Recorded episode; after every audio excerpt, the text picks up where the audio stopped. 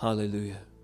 Father, we confess that Jesus Christ is our rock of ages, and that though we in our sin deserved hell itself, while we were lost and without God in this world, when we were hell bent in our transgressions and sins, nevertheless, you first loved us, Lord Jesus, while we were still in our trespasses, and took upon yourself the punishment that we deserved. You are, therefore, our rock of ages. In you we find refuge for our souls.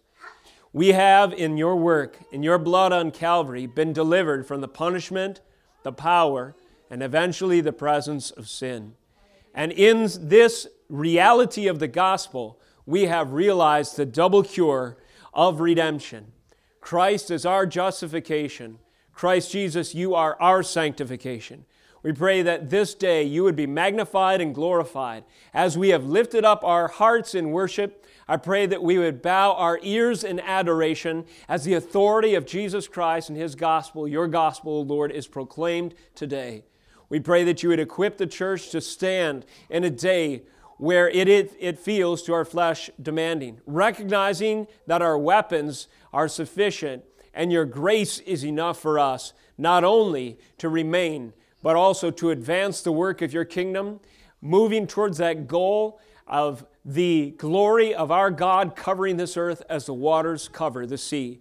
Finally, we pray this morning as we gather at your table at the close of this service and the transition to our time of fellowship, that you would remind us of the great privilege of this covenant meal. As we partake of the elements at this table, this altar today, we recognize that they were freely offered to us, not by any merit of our own, but at the cost of the flesh and blood of our Savior, now risen and ascended, yet taking on flesh and our sin, dying in our place, that we might worship Him today. I pray that we would do so in the hearing of, and in the proclamation of the word, in the fellowship of the saints, in the prayers that we offer, and in our songs of praise unto you, O Lord, in spirit and in truth.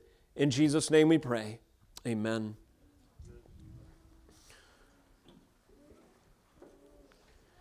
Praise the Lord. What a glorious and blood bought privilege it is to fellowship in the presence of the Lord, in the fellowship of the saints and around the authority of God's revealed word. It is my prayer today that He would renew in our hearts the appreciation, even as we grow in our understanding of what He has proclaimed in the Scriptures. Today we turn to 2 Peter chapter 2, verses 14 through 22, and I encourage you to turn there with me as you're able. Today is our communion service. At the close of this message, and after a time of prayer, the communion table will be open for those and only those who have confessed their faith in Jesus Christ, have repented of their sins, and as a consequence have been born again. For those who are believers today, the table of God's provision symbolized in the bread and in the cup is available for you. As we turn to the scriptures for our Communion Sunday series, we recognize that the church is not without her enemies. The title of this morning's message is Enemies by Nature, or you could extend the title by saying Enemies of the Church by Nature. Uh, Peter spares no analogy to reveal to us the nature of the bad guys, if you will, that we face. The aim of this morning's message is to equip the church to both identify and to rebuke her enemies with gospel authority. I submit to you that's what Peter does in this text. He both identifies and rebukes enemies of the church with gospel authority. And of course, by his example, he's equipping the church, including our own, for all time to do the same. So, with that introduction, would you stand out of reverence for the reading of God's word today?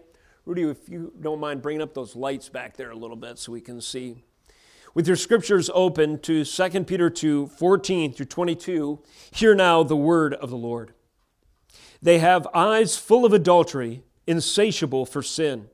They entice unsteady souls. They have hearts trained in greed, accursed children. Forsaking the right way, they have gone astray. They have followed the way of Balaam, the son of Beor, who loved gain from wrongdoing, but was rebuked for his own transgression. A speechless donkey spoke with human voice and restrained the prophet's madness. 17. These are waterless springs and mists driven by a storm. For them, the gloom of utter darkness has been reserved. For speaking loud boasts of folly, they entice by sensual passions of the flesh those who are barely escaping from those who live in error. They promise them freedom, but they themselves are slaves of corruption. For whatever overcomes a person, to that he is enslaved.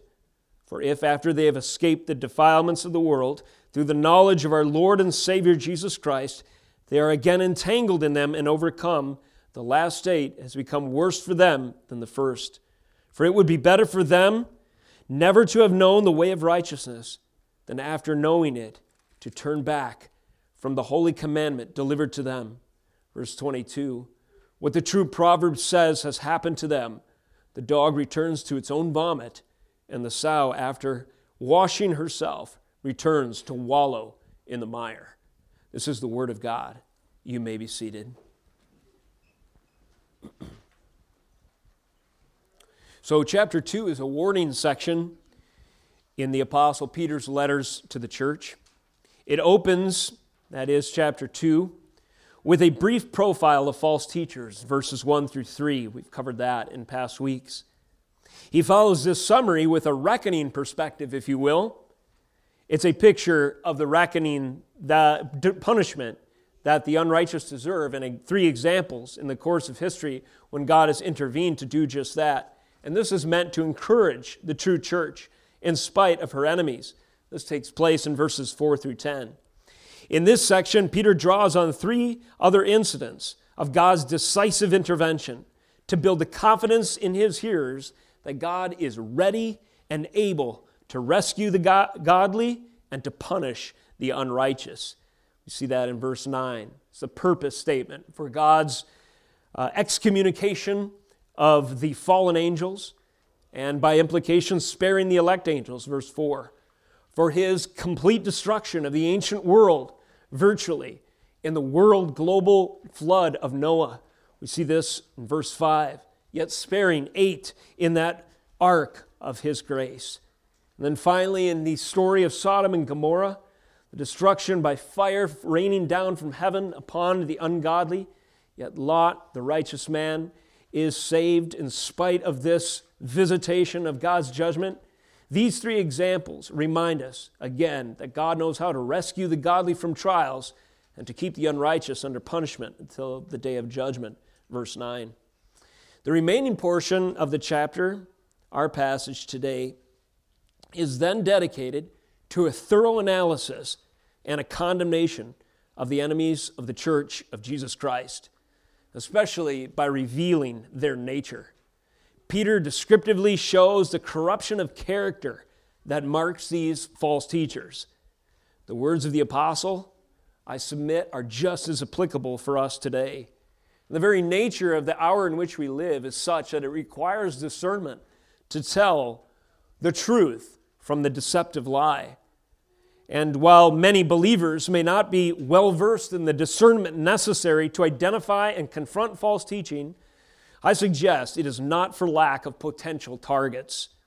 Again, we might lack, Peter addresses that lack, by means of encouraging and building our discernment through his words. But though we might lack the discernment necessary to identify and confront false teaching, it certainly is ubiquitous. It's certainly, there are certainly plenty of targets to rebuke and to identify with gospel authority today as there were then.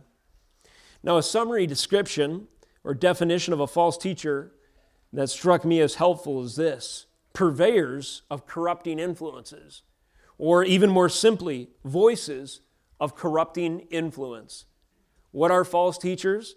I suggest a good summary definition voices of corrupting influence. And by that measure, I'm sure you can think of a few voices of corrupting influence in your own mind that seem to be featured in the various uh, platforms in, which, in the day in which we live. Wielding the standard of righteousness, biblical righteousness and truth, it becomes easier to identify deceptive messages bombarding us from all sides. Who's promoting these pagan, these worldly, these sinful, these secular values, which are so popular today? Well, Peter answers these are the false teachers. According to Peter, they're not just false teachers, but he descriptively he describes their nature by equating them with irrational animals. They're like irrational animals, blots and blemishes. They are accursed children, he says. We've covered those verses already 12, 13, and 14 in prior message. Peter spares no analogy in identifying the character and intentions of Christ's most insidious enemies.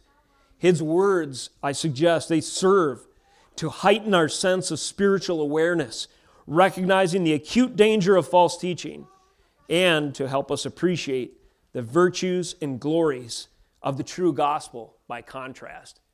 And my message today is shaped around some of these analogies that Peter uses, the remaining portion of this chapter, to describe the nature of the enemies of the church of Jesus Christ. And the heading could be just this false teachers are, or voices of corrupting influence are, number one, Balaam followers, verses 14 through 16. False prophet Balaam is invoked as an example to describe the kinds of things, the, mean, the, or the uh, descriptive traits and the mechanisms, the deceptive means that false teachers employ. Secondly, false teachers are waterless springs and storm mists, if you will, verses 17 through 19. And then thirdly, kids, you'll like this one. False teachers are dogs and sows. Uh, so I need a kid to tell me what a sow is. It's like a female, it's like a mama what? What kind of animal is a sow? Does anyone know? Yeah, someone shouted out a little louder. That's right. Peter compares false teachers to dogs and pigs. So that's kind of fun. All right, so those are our three main categories today. So let's get into it. Verses 14 through 16 voices of corrupting influence. False teachers are number one, Balaam followers. And to get, grab the context, I feel it necessary to retrace the steps of the prophets or the apostles' thinking all the way back to the book of Numbers. Who is Balaam? Numbers 22 introduces him to us. So would you turn there with me?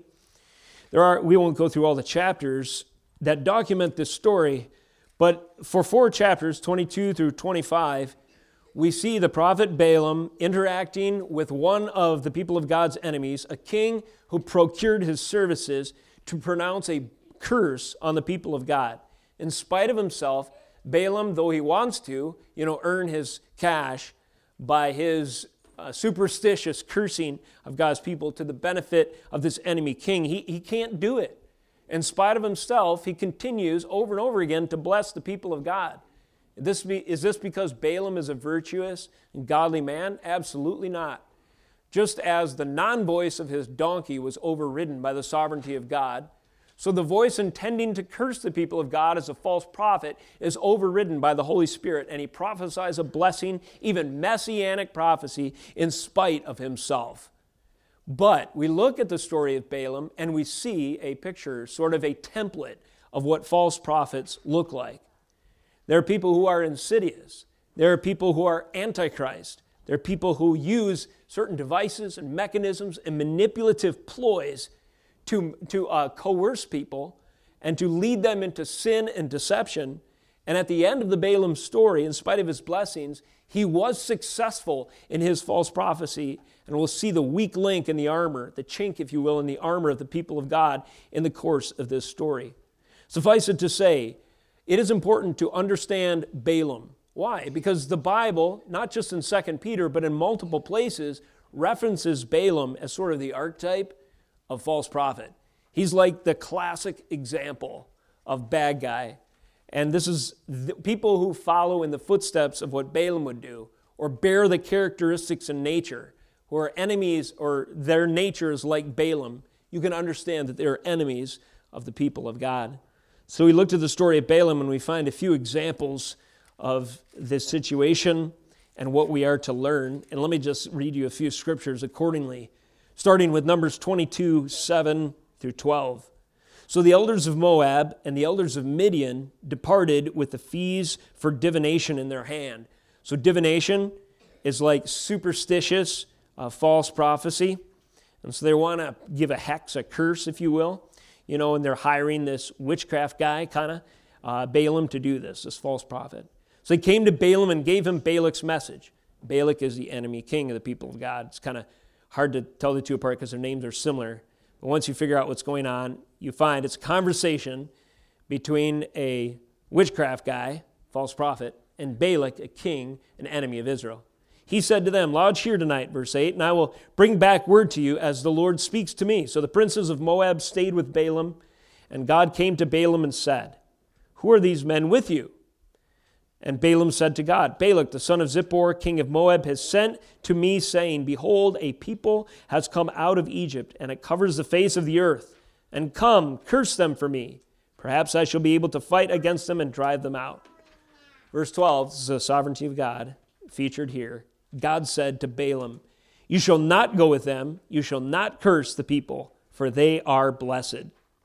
So Balaam rose in the morning and said to the princes of Balak, Go to your own land, for the Lord has refused to let me go with you. But then they convince him and coerce him, and he ends up going anyways. They give him more money. He pronounces a blessing instead. The king is pretty annoyed. He tries again. It doesn't work. And this story continues. 26. Balaam answered Balak, Did I not tell you? This is chapter 23. All the Lord says I must do. And Balak said to Balaam, Come now I will take you to another place. Perhaps it will please God that you may curse them for me from there. So Balak took Balaam to the top of Peor, which overlooks the desert. And Balaam said to Balak, and he goes on with some instructions to build altars in a vain attempt, yet again, to pronounce another curse. In verse, uh, the previous chapter, verse 26, we have this little exchange. Then the angel of the Lord went ahead so, you guys, kids, you probably remember this event. But before we, I read the rest of this, these few verses, maybe you can answer this question. Kids, what do you think is the most famous donkey in all of history? What is the most famous donkey in all of history? Talking donkey, that's correct. I would vote the talking donkey, Balaam's donkey that spoke to him a word of rebuke and correction. The angel of the Lord, verse 26, went ahead and stood in a narrow place and there was no way to turn either to the right or to the left. When the donkey saw the angel of the Lord, she laid down under Balaam, and Balaam's anger was kindled, and he struck the donkey with his staff. Here's a question Who has more fear of God in this story? The donkey, this brute, irrational beast? The donkey, that's correct. Or Balaam, the false prophet. Who fears God more? The donkey does. That's right. Who spoke the word of God in this instance? Well, not Eh, God actually put his words in the mouth of a donkey. Verse 28 Then the Lord opened the mouth of the donkey, and she said to Balaam, What have I done to you that you have struck me all these three times? Struck me these three times? Balaam said to the donkey, Because you have made me a fool, a fool of me. I wish I had a sword in my hand, for then I would kill you. Who's the irrational one now? Here's this false prophet arguing with his donkey. Imagine coming upon that scene. You know, who, who's a good candidate for a mental institution now? The false prophet is, of course. And later, Peter says God used a donkey to restrain the prophet's madness. What is more mad, you might ask? Talking to a donkey or not fearing the Lord? Not fearing the Lord is the answer. One of my favorite quotes it's madness to live this life oblivious to the truth of an almighty God. One of my favorite quotes comes from J.C. Ryle. And if I can remember it, it goes something like this Surely there are none so mad as those who are content to live unprepared to die. Surely there are none so mad as those who are content to live unprepared to die, J.C. Ryle says. And of course, what he's referring to, you could shorten that quote to say, Surely there are none so mad as those who are content to live without fearing, respecting, honoring, living in light, of the view of the Lord, who gave them the breath, who made this creation, who holds their future, even their life and death, in his very hand. That is true madness. And false teaching denies the fear of God, does not take into account his sovereign prerogative and his glory. It instead keeps man as the center and the focus. It's manipulative to human beings' preferences rather than bowing and dying and sacrificing and laying down one's life and taking up one's cross in the service of the glory of the greater King in the fear of the Lord. And this is the lesson that Balaam teaches us as he learns it. Well, doesn't even learn it, but as he illustrates it through these circumstances. Verse 30 And the donkey said to Balaam, Am I not your donkey on which you have ridden all your life long to this day? Is it my habit to treat you this way? He said, No. Submitted to the voice of the Lord in the mouth of his donkey begrudgingly. The Lord opened the eyes of Balaam, and he saw the angel of the Lord standing in his way with a drawn sword in his hand. Balaam wanted, wished he had a sword to kill his donkey, and now sees that the drawn sword of the angel of the Lord, which most often in Scripture is a theophany or a revelation of God Himself, is standing there ready to bring it down in judgment on Balaam. Peter reminds us of this because this story illustrates that the Lord knows how to deliver his people, which he did in this case, and to execute his enemies, which he also does. As we move through the story, we see a record of this in verse in chapter 25. Verse 1. While Israel uh, lived in Shittim, the people began to whore with the daughters of Moab. These invited the people to the sacrifice of their God, and the people ate and bowed down to their gods. So Israel yoked himself to Baal of Peor, and the anger, anger of the Lord was kindled against Moses. And the Lord said to Moses, Take all the chiefs of the people and hang them in the sun before the Lord, that the fierce anger of the Lord may turn away from Israel. And Moses said to the judges of Israel, Each of you kill those of his men who have yoked themselves to Baal of Peor. What's going on? Well, further explication comes in chapter 31. Eventually, the Lord speaks to Moses in 31:1 saying, "Avenge the people of Israel on the Midianites." The story continues. They killed verse 8 the kings of Midian with the rest of their slain. A list of names there, and they also killed who? Balaam, the son of Beor, with the sword. So God's people were agents of his justice to wield the sword, as it were, in the hand of the angel of the Lord against the false prophet, refused to fear him, and did something horrible. What did he do? Verse 16 explains Behold, these on Balaam's advice. So he was acting like a counselor, an advisor to the Midianites and the king, Balak. Behold, these on Balaam's advice caused the people of Israel to act treacherously against the Lord in the incident of Peor. So the plague came among the congregation of the Lord. So, in spite of himself, Balaam cannot pronounce a curse on Israel. But he, you know, he calls the king over and says, You know, I've tried this three times. And I imagine whispers in his ear, I got a different idea. Exploit them in their weakness. Send out the pretty virgins and seduce them. If they transgress the law of their God, if you can tempt them with immorality, if you could convince them to break covenant with their God, they will be putty in your hands. And if you're patient, and if you sow these seeds of deception, if you lure them in with these temptations, we can defeat them another way. The Trojan horse of immorality, as it were, through the temptations sent out to beguile, this actually proved effective. And though in the end, God's judgment was brought down on Balaam, son of Peor, Balak, and the Midianites, nevertheless, this becomes an example of the kind of insidious, of the kind of insidious actions and motivations and uh, strategies of unbelief and of false teachers. So that's our context. False teachers, Peter says, are Balaam followers. Verse 15, back in our text, our primary one, 2 Peter 2 15, forsaking the right way, they have gone astray. They have followed the way of Balaam, the son of Beor, who loved gain from wrongdoing, but was rebuked for his own transgression. A speechless donkey spoke with human voice and restrained the prophet's madness. So, how are the enemies of the church of Jesus Christ similar to Balaam in Peter's day? Well, they do things like this. When we back up to verse 14. They have eyes full of adultery, insatiable for sin. They entice unsteady souls. They have hearts trained in greed, accursed children. Forsaking the right way, they have gone astray. Just like Balaam, they have this insidious, deceptive campaign to exploit weak souls, to take advantage of their sinful desires, and to lure them into wickedness. This is what insatiable eyes means. Insatiable, insatiable means cannot be satisfied. Insatiable eyes, it, it's, it's a descriptive way of referring to appetites that won't be satisfied. Uh, the driving the sin nature to irrational lust.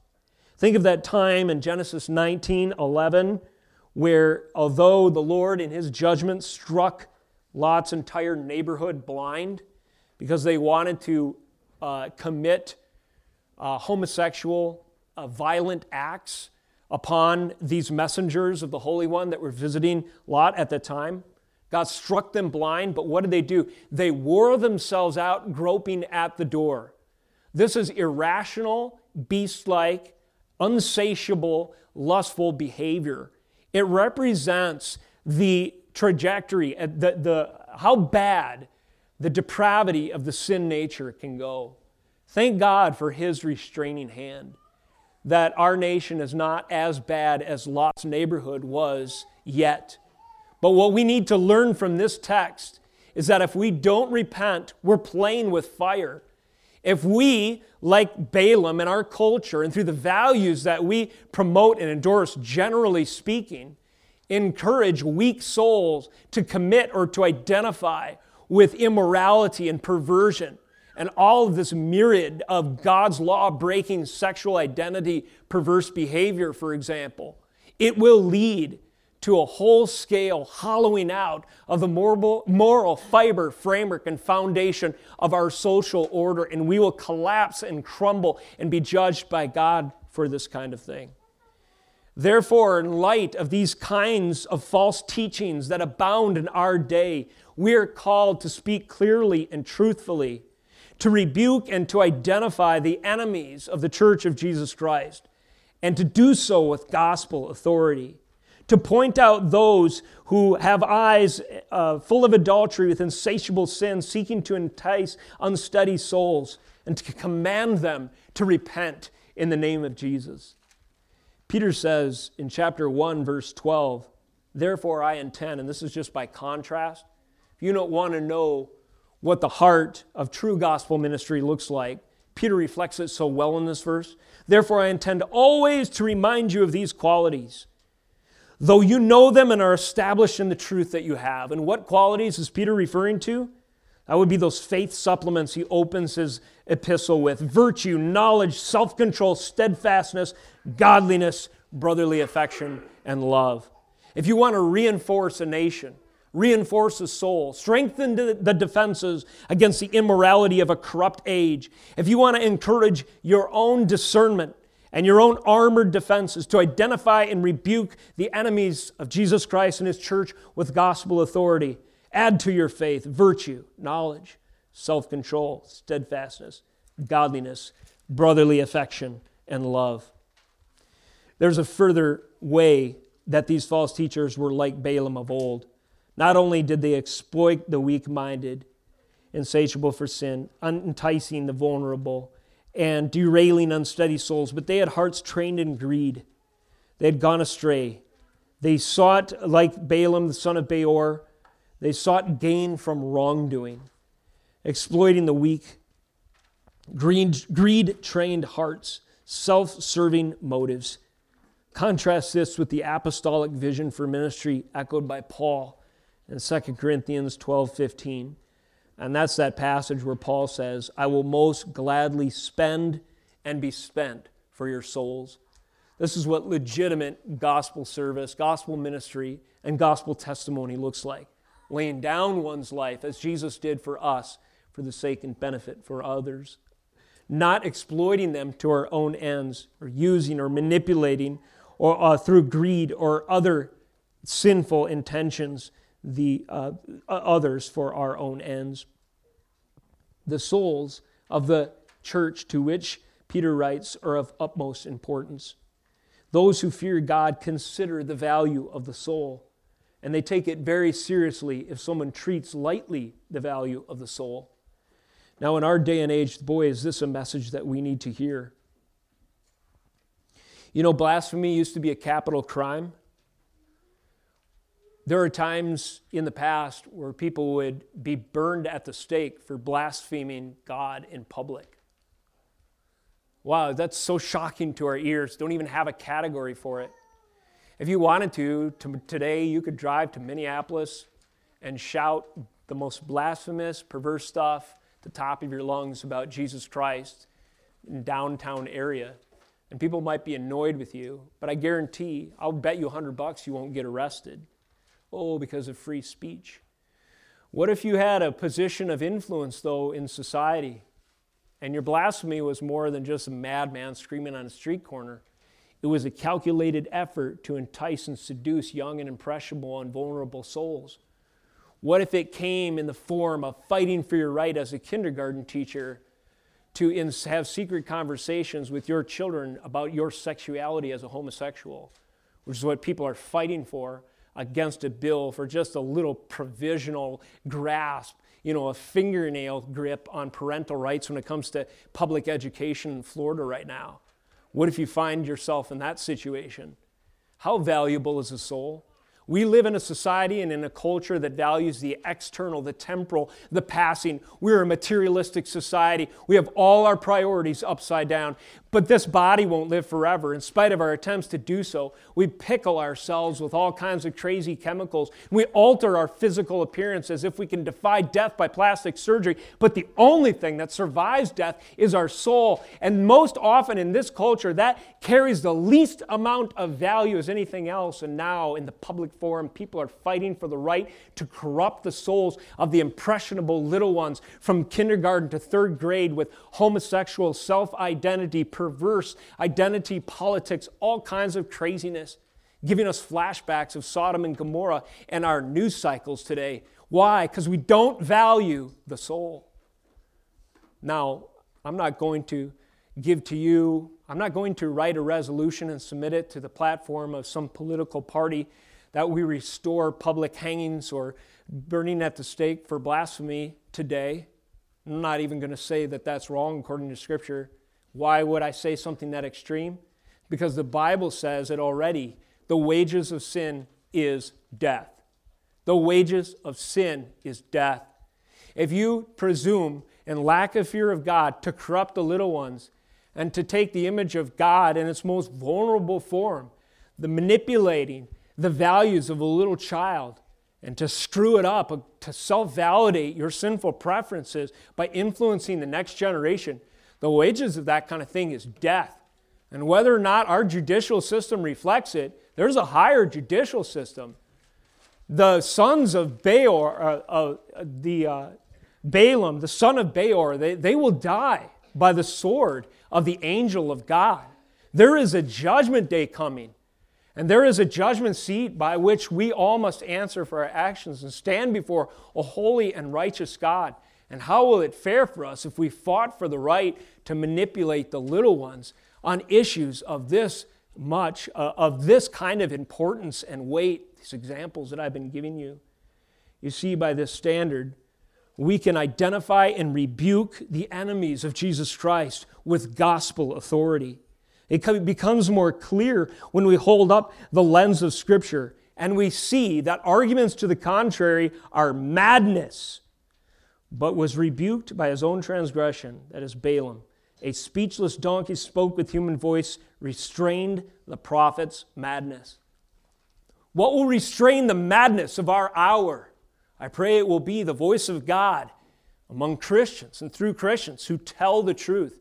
What will restrain the madness of the insatiable desire for iniquity in our day and age? I pray that it would be your values, your voice, your convictions as you stand for truth and as you train your children in the way that they should go. What will restrain the madness of the insanity and perversion of our hour? I pray that it would ring from the pulpits of God fearing preachers and pastors and churches that yet remain in this dark and increasingly, it would appear, depraved land. But make no mistake, if we won't speak, God can use a donkey to do it. Quite the indictment, isn't it, when the rocks have to cry out because his people won't speak? Quite the indictment when a donkey has to tell the truth because there's no one else around to restrain the prophet's madness. Let it not be so, saints. Let us gain instruction and encouragement and equipping from the Word of God in the epistle of 2 Peter to identify and rebuke the enemies of Jesus Christ with gospel authority. Sounds harsh, preacher. It may, but just remember this that you once were lost in your transgressions and sins. You also are a sinner redeemed by grace. When you're speaking to the individual, you have a hopeful message. Jesus' power can redeem the most wicked sinner. But there are no shortcuts and there are no exceptions, and we must proclaim the truth. No one repents in sackcloth and ashes. No one weeps tears before the cross of Jesus Christ until they realize how much their sin affects, how much their sin offends a God who has the power to do something about it. No one weeps before the cross of Jesus Christ until their eyes, so to speak, are opened and they see the angel of God with the sword of judgment hanging over their head and they know that they deserve it. And only then, saints, will they run to the side of Jesus Christ that was pierced with that same sword because that was the necessary payment for their sins to be atoned for. And that is what this table represents today. Second major analogy in our text today false teachers not only are Balaam followers, but they are waterless springs and storm mists. These are waterless springs and mists driven by storm, verse 17. For them the gloom of utter darkness has been reserved. For speaking loud boasts of folly, they enticed by sensual passions of the flesh those who are barely escaping from those who live in error. They promise them freedom, but they themselves are slaves of corruption. For whatever overcomes a person, to that he is enslaved. You know, that is a verse worth highlighting, is it not? Could be a key verse for our age. Verse 19. They promise them freedom. Who promises them freedom? Voices of corrupting influence promise us freedom all over this culture. But they themselves are slaves of corruption.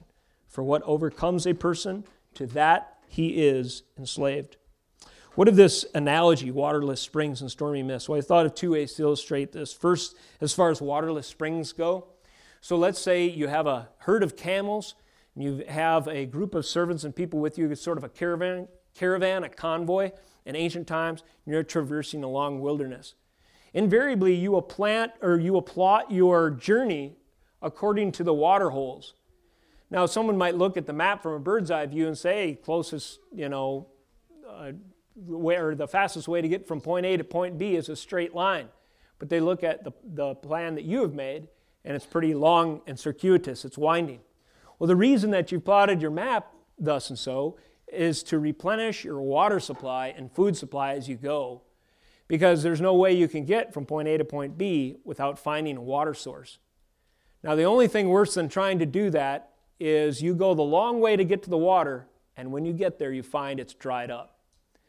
And this is the analogy that Peter's using. They are waterless springs. They promise life, but it's deceptive. They say, Herein you will find freedom and self expression and identity and liberty and uh, gladness and joy, and you will find happiness.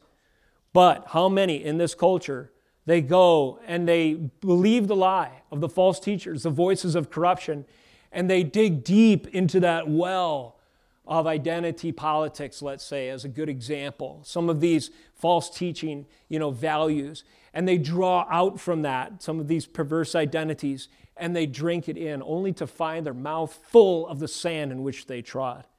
There is nothing there to sustain you. It is an empty well. You know, the scriptures have analogies similar to this in the prophets. When Jeremiah was speaking to the people, he described their sources of life as tepid cisterns full of uh, bacteria, basically, that would cause them to be sick. You know, another analogy from history is in the Mayan Peninsula, those who worshiped on those huge altars and so forth, you know, in the Mesoamerican region or whatever it was, the Aztecs, the Incas, and so forth. Now, scholars surmise, or historians surmise that they corrupted their own water supply by throwing their children into their drinking water. And of course, as the decay would set in, more and more people would get sick and what was it? It was their false worship. It was their denial of God. It was their lack of fear of Him. It was their pagan ideas. That was basically a slow suicide and destroyed their uh, country, destroyed their people over time. And that place that once brought life proved to be death. The next analogy storm or mist driven by storm. Imagine a crop languishing, withering. There's a drought and your stalks of grain are just desperate for moisture. And finally, that day you see a storm cloud, or you see a rain cloud, let's say, on the horizon. And thankfully, the prevailing winds are moving it close, closer and closer. This is the life saving precipitation that you have prayed for as a farmer. And then it comes, this gentle mist falls upon your grain, and you can almost feel those stems straightening with the life giving, you know, uh, watering from heaven. But what happens after that is a hailstorm and straight line 80 mile an hour winds. And that mist just proved to be the front of a storm front that absolutely decimated and destroyed your crops. Once again, false teaching and the promises of sin are like this. At first, you just revel in all this mist. Isn't this great? But what happens behind that is the storm of God's judgments that is inescapable except through repentance. And when that day of his reckoning finally comes, just like in the day of Egypt, the hail rains down, the crops are destroyed, and only those who had the blood of the Lamb that represented the Lamb of God, Jesus Christ, on their doorposts are saved from that whole scale destruction. These are the events that Peter points to, and these are the analogies he uses to bring perspective and to equip us to identify and to rebuke the enemies of the gospel, to stand against the spirit of the age that would seek to dethrone Jesus Christ. They'll never do so, but we must stand with him. Amen. There are just consequences for this kind of behavior. It says right here the gloom of utter darkness has been reserved for those who offer waterless springs or mist driven by storm. For they speak loud boasts of folly. They uh, entice by sensual passions of the flesh those who are barely escaping from those who live in error. There are just consequences, yes, indeed. Another way to describe hell itself gloom of utter darkness reserved for those who unrepentantly act in such a way. And again, we see that they're exploiting the weak. Who are the victims? Those barely escaping those who live in error, prime targets, those in a vulnerable spiritual condition. You know, there's so many things that make us spiritually vulnerable, and one of the lessons in this passage is to turn to the Lord, put on the armor of God, as Paul would say, strengthen our inner defenses. Don't let the circumstances that surround us, the despair, the weakened defenses, the fear or the desperation or whatever, temptations to sin wear down our defenses. Because this makes us ripe for exploitation. And it makes us thirsty for the waterless springs. Uh, God forbid, or we are deceived by the mist driven by storm. A key verse for our day, as I mentioned before, they, enemies of the church of Jesus Christ, false prophets, they promise them freedom, but they themselves are slaves of corruption. For what overcomes a person, whatever overcomes a person, to that he is enslaved. Remember that verse. It will help you to have discernment in the day in which we live. How many voices are out there promising us freedom? You know, there are so many, it has become, this is a little axiom I put together, and it's proven true over the last few years. It has become a civic virtue to champion the cause of marginalized groups, moral absolutes notwithstanding. It's a little axiom I put together to describe the false teaching of our day. So much of our culture has celebrated as a virtue championing the cause of marginalized groups, groups without reference to moral absolutes, without reference to God's standard of righteousness. So, any group that has any perverse identity that society has not wholly embraced, they become the new cause celeb that we should welcome in and embrace. And you see this all over the place. And it is deceptive, it is false teaching, it's destructive. And what is it doing? These messages, they promise freedom, you know, tolerance, virtue, everyone on equal standing, uh, diversity, equity, inclusion, for every kind of preference that you can imagine. They themselves, however, are slaves of corruption. For whatever overcomes a person, to that he is enslaved. And we are flirting and embracing whole scale the kinds of sin that in our culture today that Romans 1 describes as evidence of being wholly given over of being abandoned to our insatiable appetites and the desires of the flesh. So make no mistake, we got our work cut out for us, but also avail yourself of sufficient means. Again, this is why we need Peter's words so desperately these days, because they are sufficient to equip us to identify and rebuke the enemies of God with gospel authority. And in that rebuke and in that identity is a call for repentance and faith. We're preaching the gospel when we point out sin and we point out the Savior and so we should do so. Final analogy dogs and pigs. So this is a fun one. Proverbs 26 11 is cited in this one. Peter says, beginning, or he begins by illustrating or by describing how people who follow the false teachers and the false teachers themselves are like dogs and sows. And then he uses that proverb in closing. So, verse 21 it would be better, or again, I'm, I, sh- I should back up to 20b.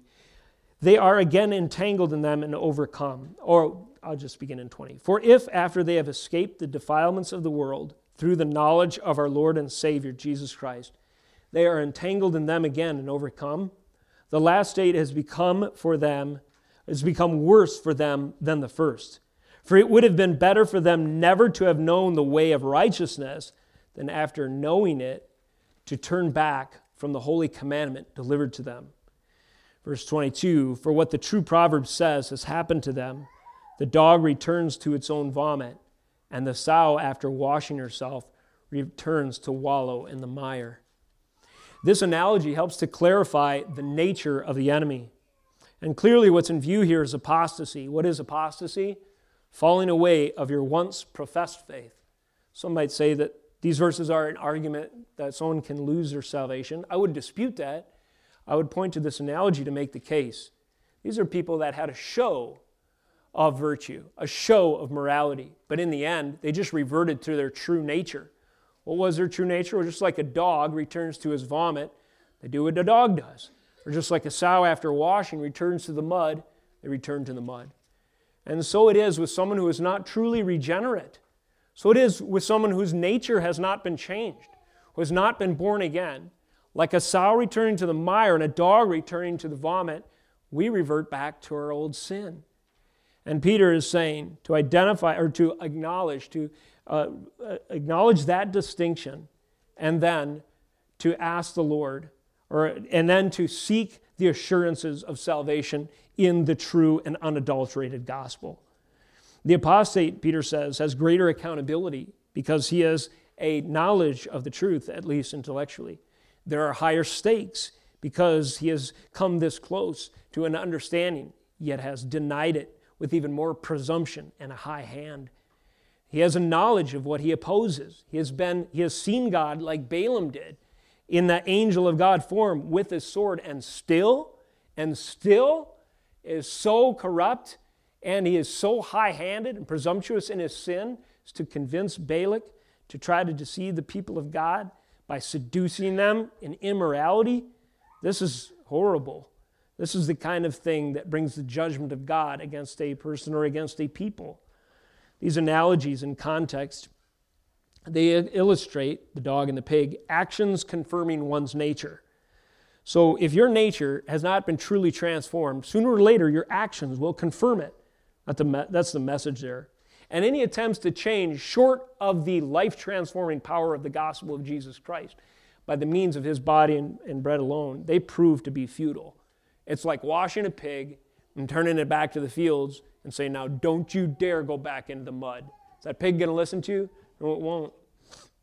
But there is a change that can happen, a fundamental one. And that's why the Bible calls this a new nature or calls the act of transformation, regeneration, being born again. The old has gone, the new has come. We might ask this question. I mean, we go back to verse 20. If after they have escaped the defilements of the world through the knowledge of our Lord and Savior Jesus Christ, they're again entangled and overcome, it raises this question How can we truly escape the defilements of the world? And the answer is to truly realize the knowledge of our Lord and Savior Jesus Christ a heart changing, a nature regenerating knowledge of our Lord and Savior, Jesus Christ, is the only way to escape the defilements of the world. A heart changing, a nature transforming knowledge of our Lord and Savior, Jesus Christ, is the only way to live in victory in a culture such as ours, is the only way to escape the defilements of this world. Turn with me, if you would, in closing to Revelation chapter 7, which we'll read in just a minute. As I was putting this message together, though, it just struck me how for every analogy of the enemies of the church that Peter gives, there's a contrast, there's an opposite that is ours in Christ. Whereas in our sin, we are irrational animals, in Christ, we are given the mind of Christ. 1 Corinthians uh, 2, 6, or 7, 16, if you wanted to write a couple of these down. Whereas in our sin we are irrational animals, in Christ he gives us the mind of Christ. 1 Corinthians 7:16. Whereas in our sin we are blots and blemishes according to Peter, in Christ we're cleansed by washing of the water with the word. I pray that he's doing that even today as his word is proclaimed Ephesians 5:26.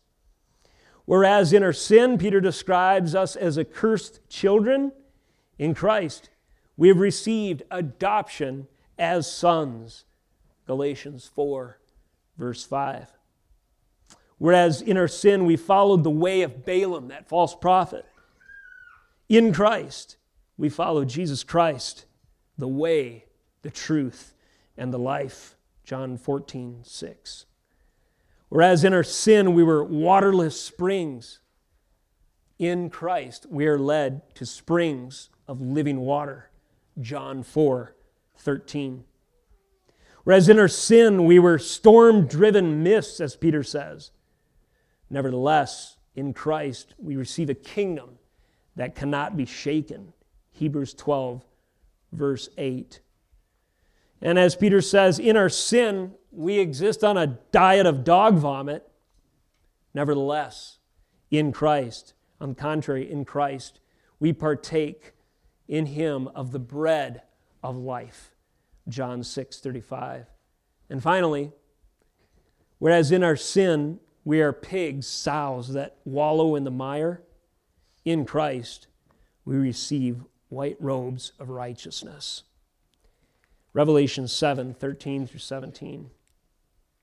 Then one of the elders addressed me, saying, Who are these clothed in white robes, and from where have they come? And I said to him, Sir, you know. He said to me, These are the ones coming out of the great tribulation. They have washed their robes and made them white in the blood of the Lamb. They have washed their robes and made them white in the blood of the Lamb. Verse 15 Therefore they are before the throne of God and serve him day and night in his temple, and he who sits on the throne will shelter them with his presence. They shall hunger no more, neither thirst any more.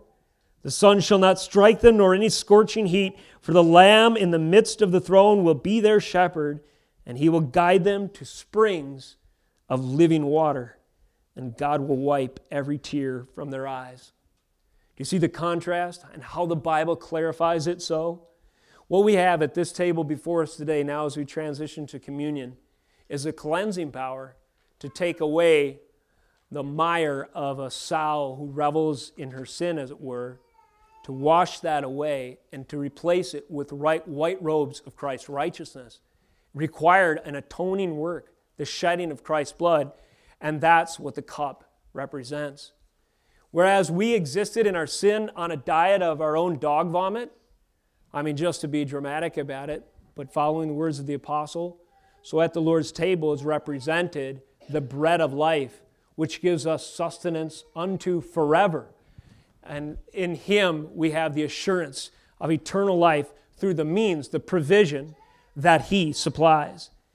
And all of this is possible because of the cross. And this is the message ultimately of hope in a day such as ours repentance for the unbeliever, and encouragement and equipping for the believer, and of course, repentance if necessary. If we have lost the love and appreciation for our salvation, or if we have grown lackluster in our fear of the Lord, not been vigilant in our duty to kill sin according to the work of Christ. Today, I encourage you at the Lord's table to remember these things and to take not only His word proclaimed, but also His word dramatized, if you will, before you at this table as equipping and as equipment and encouragement for your calling. And now, as we pray in transition, let us bind our hearts together for this purpose. Lord, we thank you for the opportunity we have to partake of you, Lord, in the hearing of your word. Your word is the word of life. Lord, in the partaking at your table of that which symbolizes our eternal sustenance and hope and home. We thank you that at this covenant meal that God through the work of Jesus Christ has set a table before us in the presence of our enemies. That we need not fear being derailed by the false teachers of our day and even the greater enemy, our own sin, because Christ has died in our place. I pray as we partake in the hearing of your word and at the feast of your table this day, that which these elements proclaim, and that which your word commands would be our breath, our life, would be our food and our drink, and it would encourage us and sustain us in the wilderness and trial that you have for us on our journey. May we glorify you more consistently and boldly in light of the means that you have supplied. In the name of Jesus we pray. Amen.